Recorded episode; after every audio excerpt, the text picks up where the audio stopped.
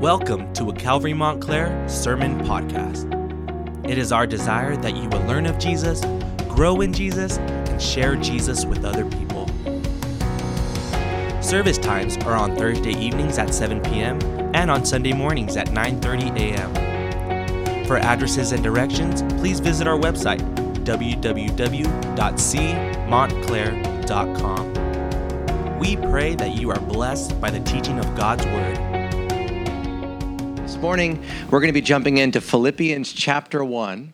We're going to be looking at verses 12 through 18 and talking about this idea that the Apostle Paul talks about, that the gospel can be advanced because of suffering.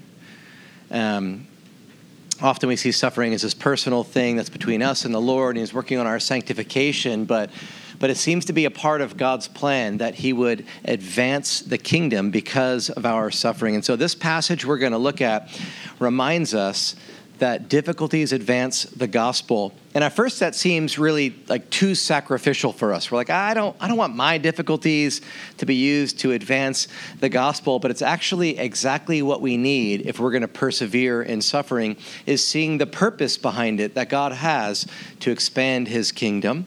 And so we've learned this in all kinds of ways, the least of which being stuck in an airport for 2 days, being a trial and an inconvenience. But I remember 12 years ago now, I was flying out from New Jersey to California because I was getting married the next day. So I landed in LAX, and my wife, or fiance at the time, had been dropped off at the airport to meet me there. We were going to go to the rental car company and drive back together, just excited to get married the next day. And so I booked a rental car at cheapLAXrentalcars.com. I saved $6 over Enterprise. And so we got our shuttle that happened to not be at the airport to go to this place. And when we got there, the car they had given us was only half full of gas, and it was dirty. I was like, oh, this must be the wrong car. They're like, no, that's the right car.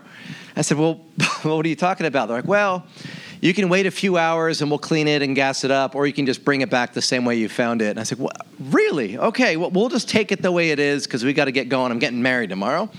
So we're in the car thinking, this is crazy. I expected more from cheapLAXrentalcars.com.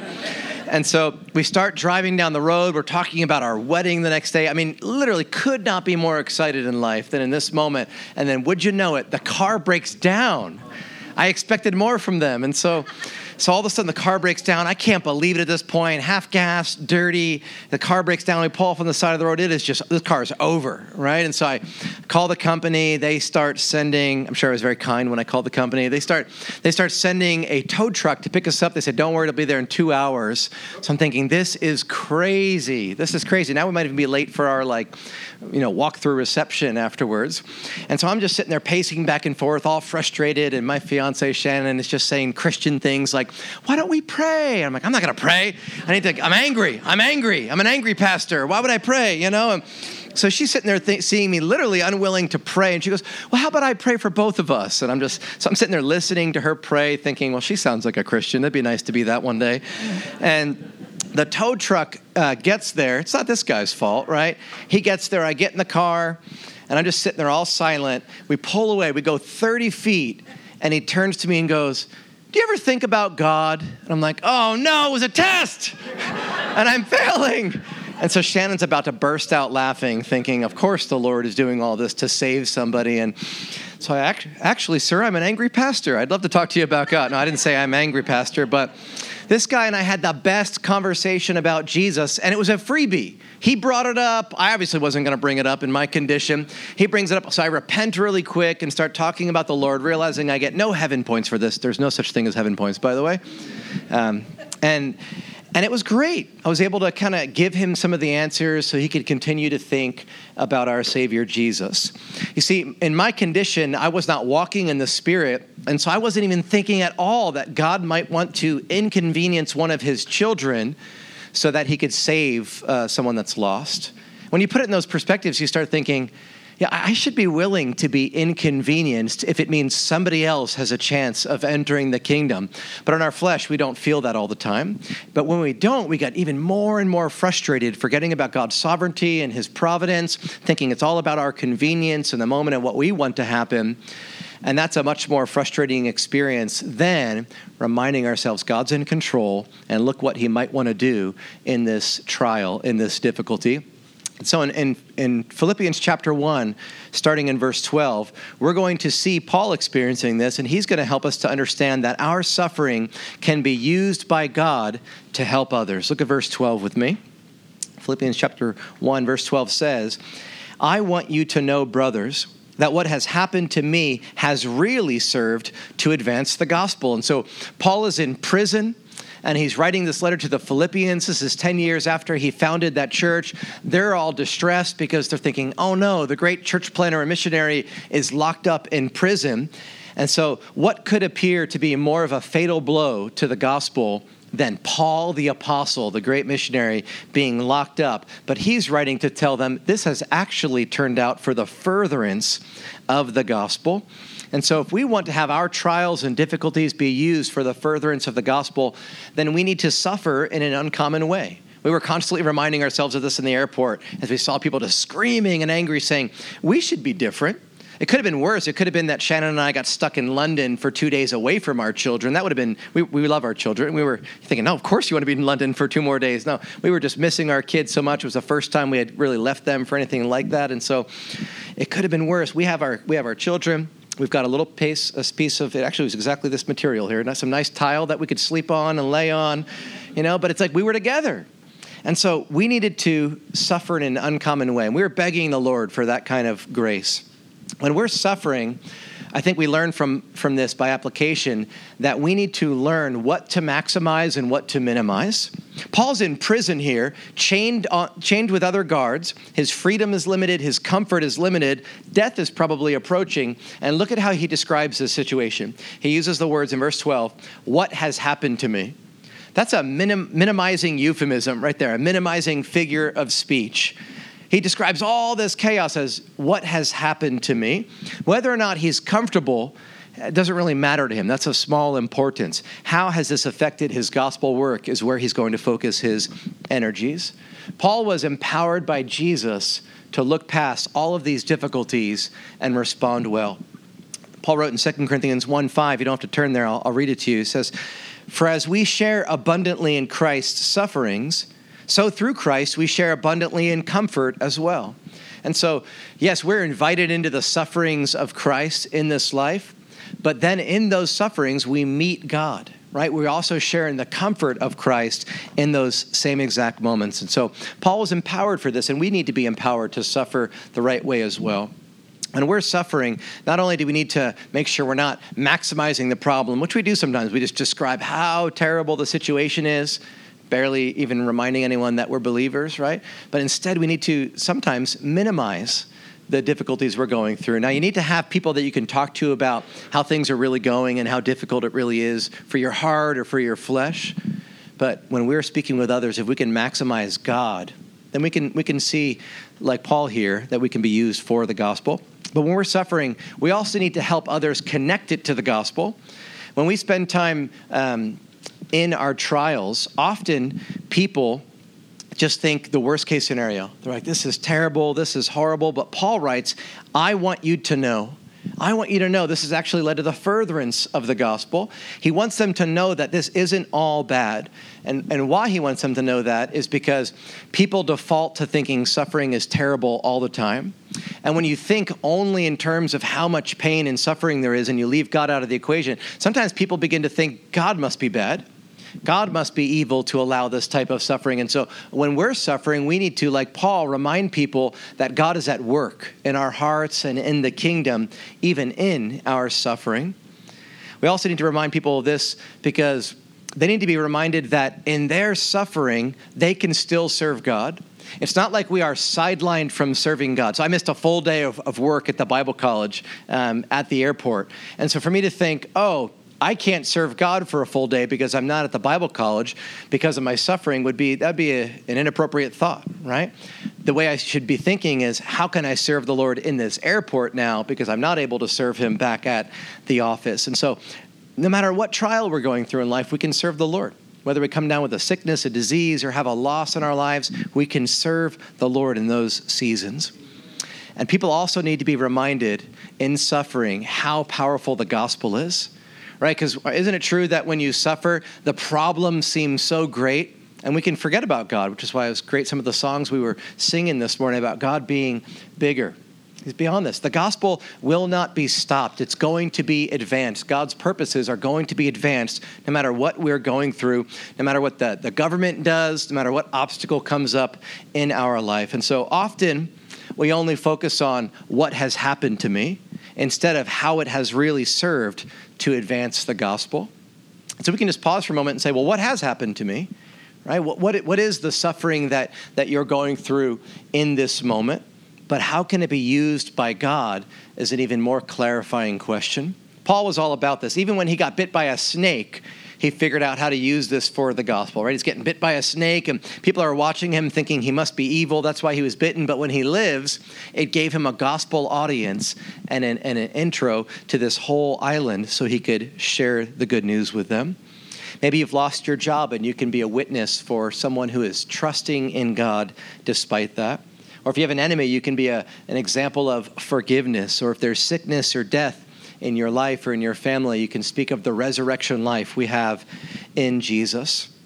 So suffering served the gospel well, I think, because suffering is common to all of us. And when I say suffering, I know many in this room are thinking, oh, yes, I'm suffering right now, or I just got out of a season of suffering, or everyone I know is suffering. It's so common that it becomes a great bridge for the gospel. What's uncommon is a gracious response.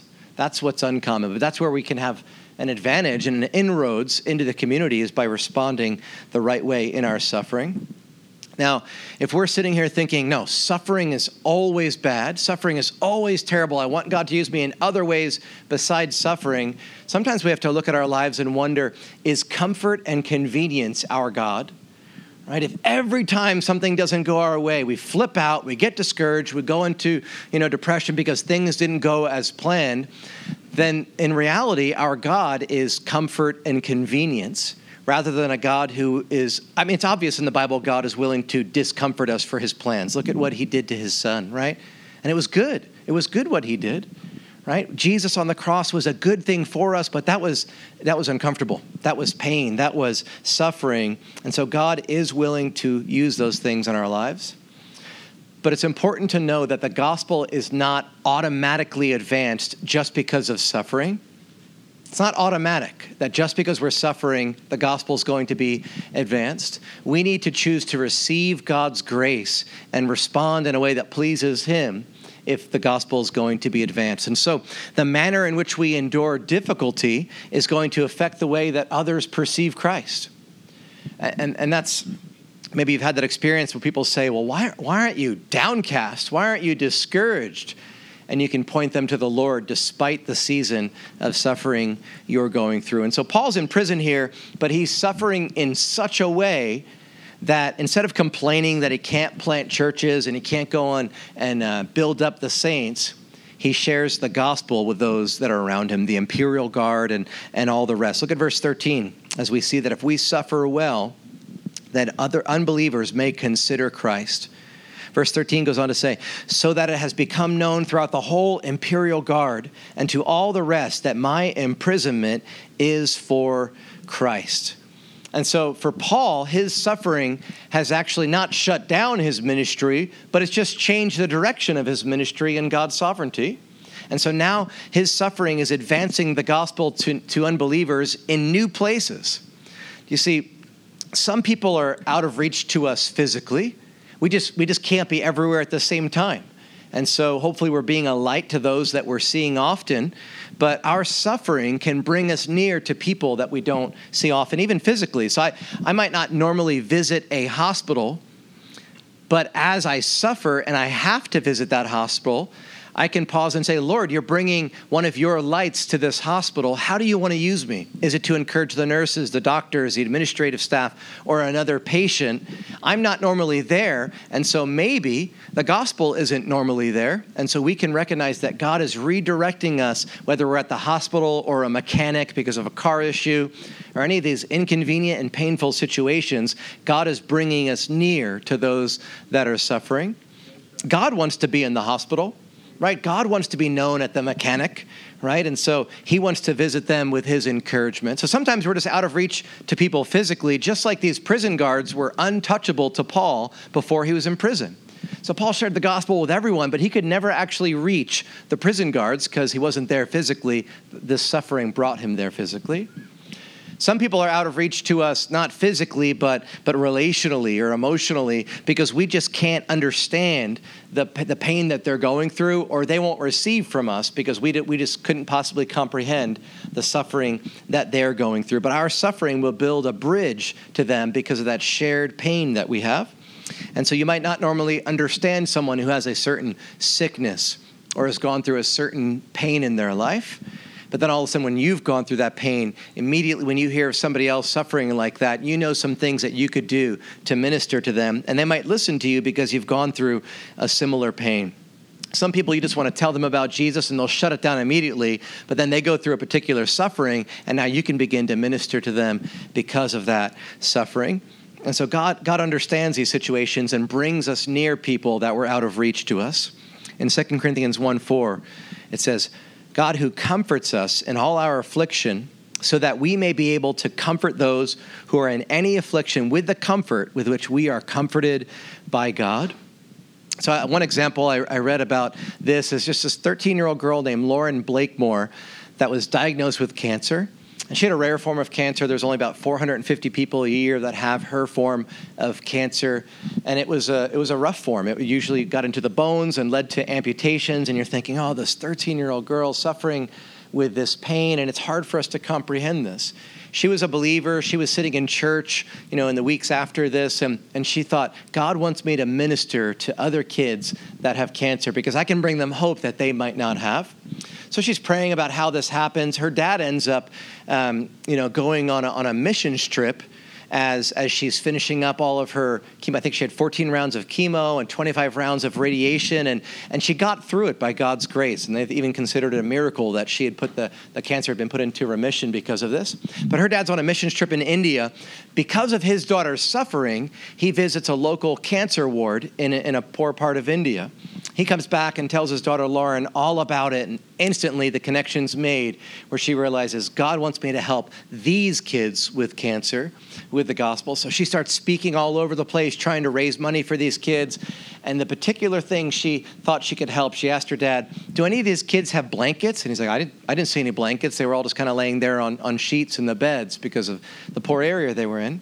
And so she said, I want to bring blankets to all of these hospitals because she says chemotherapy makes you cold all the time.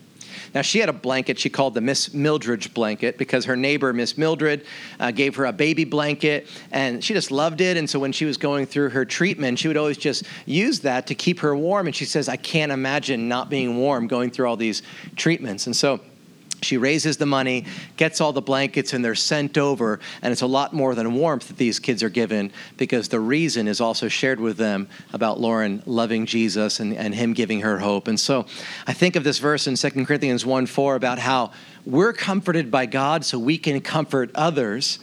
And we can look at our difficulties in life and realize God wants to use me in this area, or we can just get bitter. And she chose to be used by God. And so we can't ignore the gospel just because of our pain, right? We need to let the gospel be the thing that heals us in our trials and brings peace and purpose back to our lives. Paul said in 2 Corinthians when describing his own pain and his own suffering and the response that Jesus gave, Jesus said, my grace is sufficient for you, for my power is made perfect in weakness. Paul says, therefore, I will boast all the more gladly of my weaknesses, so the power of Christ may rest upon me. But look at the reason he states. For the sake of Christ, I am content with weakness, insults, hardships, and persecutions and calamities. For when I am weak, then I am strong. Paul says, I'm even content that this is what God has chosen for me for the sake of Christ, because Christ has a mission, because he has a plan. And when we pause and realize it's a lot more important for a lost person in darkness to come into the light than it is for me to have heaven on earth, right? We ask for this thing that's impossible, right? We want heaven on earth. We want convenience, comfort, money. We want everything on earth, and yet sin is still on earth. So we ask for this thing that's impossible, but it is one day awaiting us. But if we can realize for the sake of Christ, we can even be content with how God is ordaining our lives, then he can be strong in us. And so suffering advances the gospel to new places. As we've seen, Paul is able to talk to prison guards, but it also advances the gospel accurately, because there's a false gospel out there that says that God wants us to be healthy, happy, and rich all the time, right? The prosperity gospel is just false. It's just not in the Bible. You have to butcher a rare amount of verses to get where they get. Now, it's sad that this is the name of Jesus being stamped on this idea of riches because of the gospel. It's just not in there. And so Paul modeling suffering in a way that where he still has hope is actually a much more accurate gospel than the prosperity gospel. And so trials are not just from the evil one, but they can be from God. Now, God is not the author of evil, but he's going to multitask and use these difficulties in our lives. And Jesus predicted this. In Luke 21, he says, "They will lay their hands on you and persecute you, delivering you up to synagogues and prisons, and you will be brought before kings and governors for my name's sake." And this is your opportunity to bear witness, right? And so trials are a way that God advances his kingdom, and Jesus said we should even be expecting them. And so the next time we're going through a really difficult situation, if God has used that difficult situation to bring us near those that are in darkness, we need to see that as an opportunity, not just a burden. But also in verse 14, we're going to see that if we suffer well, other believers may choose to serve Christ because of our suffering. Look at Philippians 1:14 with me. "And most of the brothers, having become confident in the Lord by my imprisonment, are much more bold to speak the word without fear." And so suffering advances the gospel with believers by providing them proof that God's promises are real. The Philippians and others, especially those around Paul in Rome, would look at him suffering and they'd realize if he just recants of his faith, he can get out of here, right? But he is not only allowing himself to stay in prison, but he's not complaining. He has joy in his heart. Remember, this is the letter that we think of the word joy from. The word joy or rejoice is found 14 times in this short epistle to the Philippians. And so Paul is modeling that God's promises are real, even in difficult situations. And so as other people begin to see this example of Paul having a real faith, they look at their own lives and realize, what am I afraid of? Why am I not serving the gospel? Just because I might go to prison or because of what people might say about me? And their fear is banished when they see Jesus is real, God's promises are real. And then they start to ponder this and probably wonder, wait, Paul, the church planner, the missionary, is stuck behind bars. He's doing the best he can in there to reach the prison guards, but wait, shouldn't other people be planning churches? Isn't there still missions work to be accomplished? And then the Holy Spirit gives them a conviction and they realize, I need to go. I need to go and encourage that church that Paul can't visit. I need to go and plant a church. I need to go out there and share my faith like Paul would if he wasn't in prison. And so it actually provides new opportunities for people to serve when others are suffering. And so we get to see that the faith is real, but also that there are these new opportunities. And one neat thing that happens when somebody is sidelined because of suffering is that we all get to learn that the source of power is not in this specific individual, but it's in God who empowers people. And God can empower anyone, right? God gives gifts to all of his children, right? The church's job is to equip the saints to do the work of the ministry, not to watch the professionals do the work of the ministry. And I use that word professionals in a negative way on purpose, realizing no elder or pastor in the church or ministry leader considers themselves a professional. But this is the dynamic that can happen if we're all not doing ministry. So we want to leave it to others. And that's not God's plan at all. And so new opportunities are given, and God is seen as powerful through people that don't have the name of Paul, but have the Holy Spirit that he had. And as we see in the end of the section we'll be looking at in verses 15 through 18, we see that the gospel allows us to rejoice despite suffering. Look at verse 15. "Some indeed preach Christ from envy and rivalry, but others from goodwill. The latter do it out of love, knowing that I am put here for the defense of the gospel. The former proclaim Christ out of selfish ambition, not sincerely, but thinking to afflict me in my imprisonment. What then? Only in every way, whether in pretense or in truth, Christ is proclaimed, and in that I rejoice. Yes, and I will rejoice. And so some of the local believers envied Paul and his success in ministry and his reputation. And so they thought, this is our chance. We can now be the one out there preaching the gospel, and we can build a name for ourselves, and our influence can grow. And if you're like me, you're sitting there thinking, this is horrible. That's a horrible reason to do ministry. It is. And it's probably a reason that God was going to judge in their lives. But what's interesting is it seems they're actually preaching the true gospel as they're doing this. They're doing it with the wrong motives, but they're still preaching the true gospel. Otherwise, Paul would flip out like he does in Galatians if it was a false gospel.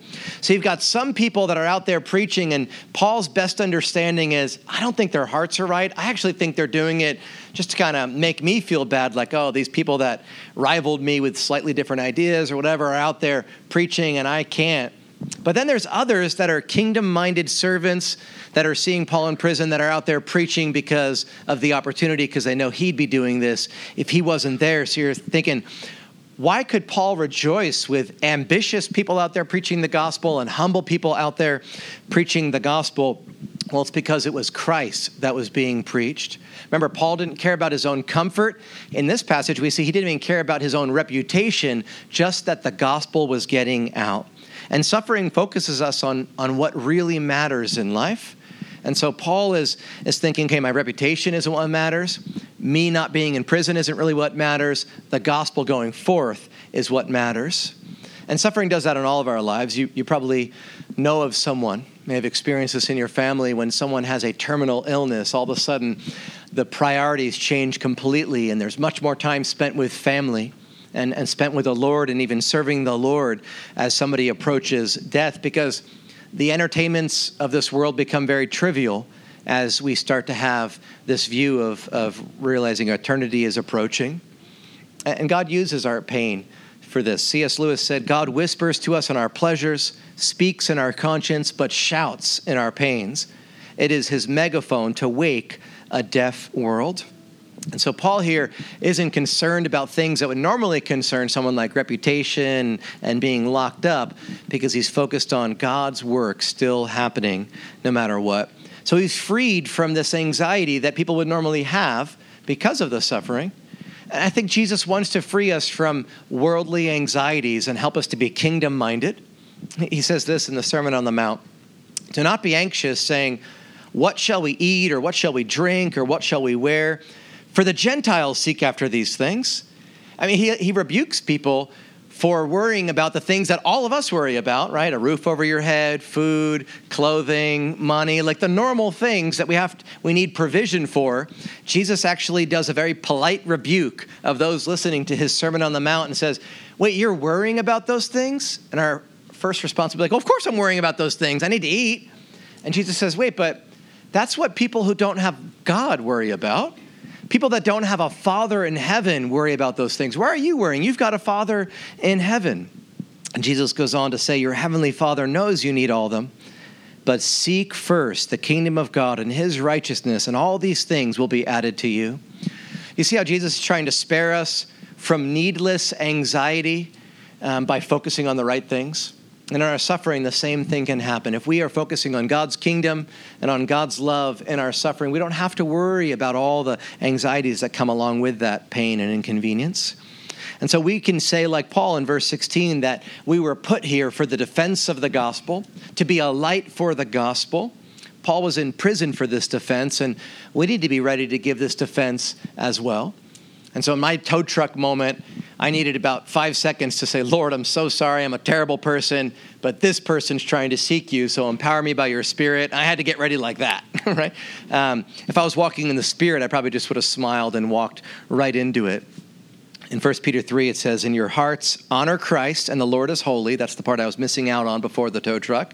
Always being prepared to make a defense to anyone who asks you for a reason for the hope that is in you. Now, they're only going to ask us about a hope that is in us if we're going through a difficult situation and we have a hope, right? That involves suffering. That involves pain, even though our flesh doesn't like that. We get to be a part of something so special, the expanding of God's kingdom. And so, like Paul in verse 18, we need to choose to be joyful. He says in verse 18, I will rejoice. He says it twice. Now it's modeled in this letter. It's commanded. It's in spite of affliction, right? It's a joy in the Lord, and it's a joy in the Lord's people that are doing gospel work as well. But notice it's also alongside sorrow. Right, so we don't have this like fake joy that's weird where we just smile and act positive despite terrible situations, ignoring that kind of pain. A deep gospel joy can be alongside sorrow, alongside tears because of the gospel. And Jesus showed us this in Hebrews 12. It says, Jesus, the founder and perfecter of our faith, who for the joy that was set before him endured the cross. Now, you just don't often hear the word joy and cross in the same sentence, especially the person who was on the cross saying, well, it's joy that helped me to persevere on the cross. But Jesus modeled that. How does that work? Jesus was able to have joy on the cross because he saw what the cross was accomplishing. He saw what his suffering was accomplishing and how it would affect even us to this day. And it gave him joy to know God is at work. God is doing something. Look at what this is happening here on the cross. And so we can do the same. We can actually have joy in our suffering because we see what God is accomplishing because of our suffering, and we recognize that's actually a greater work than me not suffering. So suffering is hard, sorrow is still real, but the gospel is our hope. And like Jesus modeled that, when we are suffering and struggling with it, we need to look to the cross. I love how Pastor Tim Keller, in one of his books that are trying to get atheists to consider Christianity, he writes this: if we ask, why does God allow suffering? And we look at the cross of Jesus, we still do not know the answer. However, we now know what the answer isn't. It can't be that he doesn't love us. It can't be that he is indifferent or detached from our condition. God takes our misery and suffering so seriously that he was willing to take it on himself. So we have to remember, we serve a God who suffered. We serve a Father in heaven who allowed his Son to suffer. That's actually harder, right? It's easier for me to suffer. That's why the 4 hours on the tarmac was the hardest, because it's like, okay, I can sweat it out for 4 hours and try and read the Bible and sing to myself. But when I have 3 kids, we were constantly getting them ice water and fanning them for 4 hours because we're like, well, I don't want my kids to suffer. I can suffer. And so it's even more difficult. And the Father allowed Jesus, his Son, to suffer on the cross.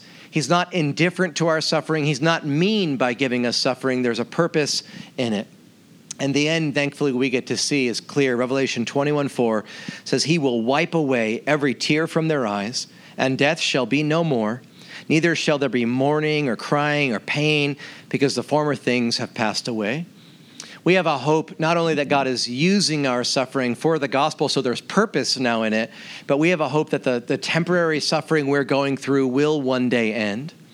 And it ends because of the suffering of Jesus. That's the amazing kind of paradox. So our temporary suffering ends because of that painful suffering Jesus did on the cross. And so if we allow God to use our temporary suffering, we can actually help people avoid the greatest suffering of all time in hell, right? So if we become a good witness during our suffering, and it causes people, like in 1 Peter, to ask us, why do you have a hope even though you're suffering? Then the gospel can be shared. They, upon receiving the gospel, will avoid the greatest suffering of all in going to hell. And it's if we choose to partner with God in this. And so God wants us to. We get to become very like Christ in this by suffering well for the advancement of the gospel. And so the question is not, am I going to suffer? Because that is definitely going to happen, right? But will we allow God to use our suffering for his purposes? It's going to require us holding on to his goodness, never doubting that God is good no matter what happens in our lives or to the people that we love. We can't ever doubt God's goodness. And then we just need to pause, all right? The suffering wants to draw us into a temporal kind of mindset, wants us to draw us into thinking about our convenience. When's the suffering going to end? When is it going to be over? We need to pause and back up and say, God, what is the eternal mindset right now as I'm suffering? How does this affect the gospel in your kingdom? What can I do to cause this to have benefit to your kingdom? And sometimes it's just for our personal sanctification to remind us God's promises are real, and sometimes other people are watching, and it's for the expanse of his kingdom. And so will we allow God to use suffering for his purposes is a question we need to wrestle with today. And so let me pray for us, because that's not what we want, right? When we want to read the Bible, obey it, and avoid suffering. But God loves us and other people so much that he's going to use the suffering that we're bound to experience anyway for his purposes. And so let's pray.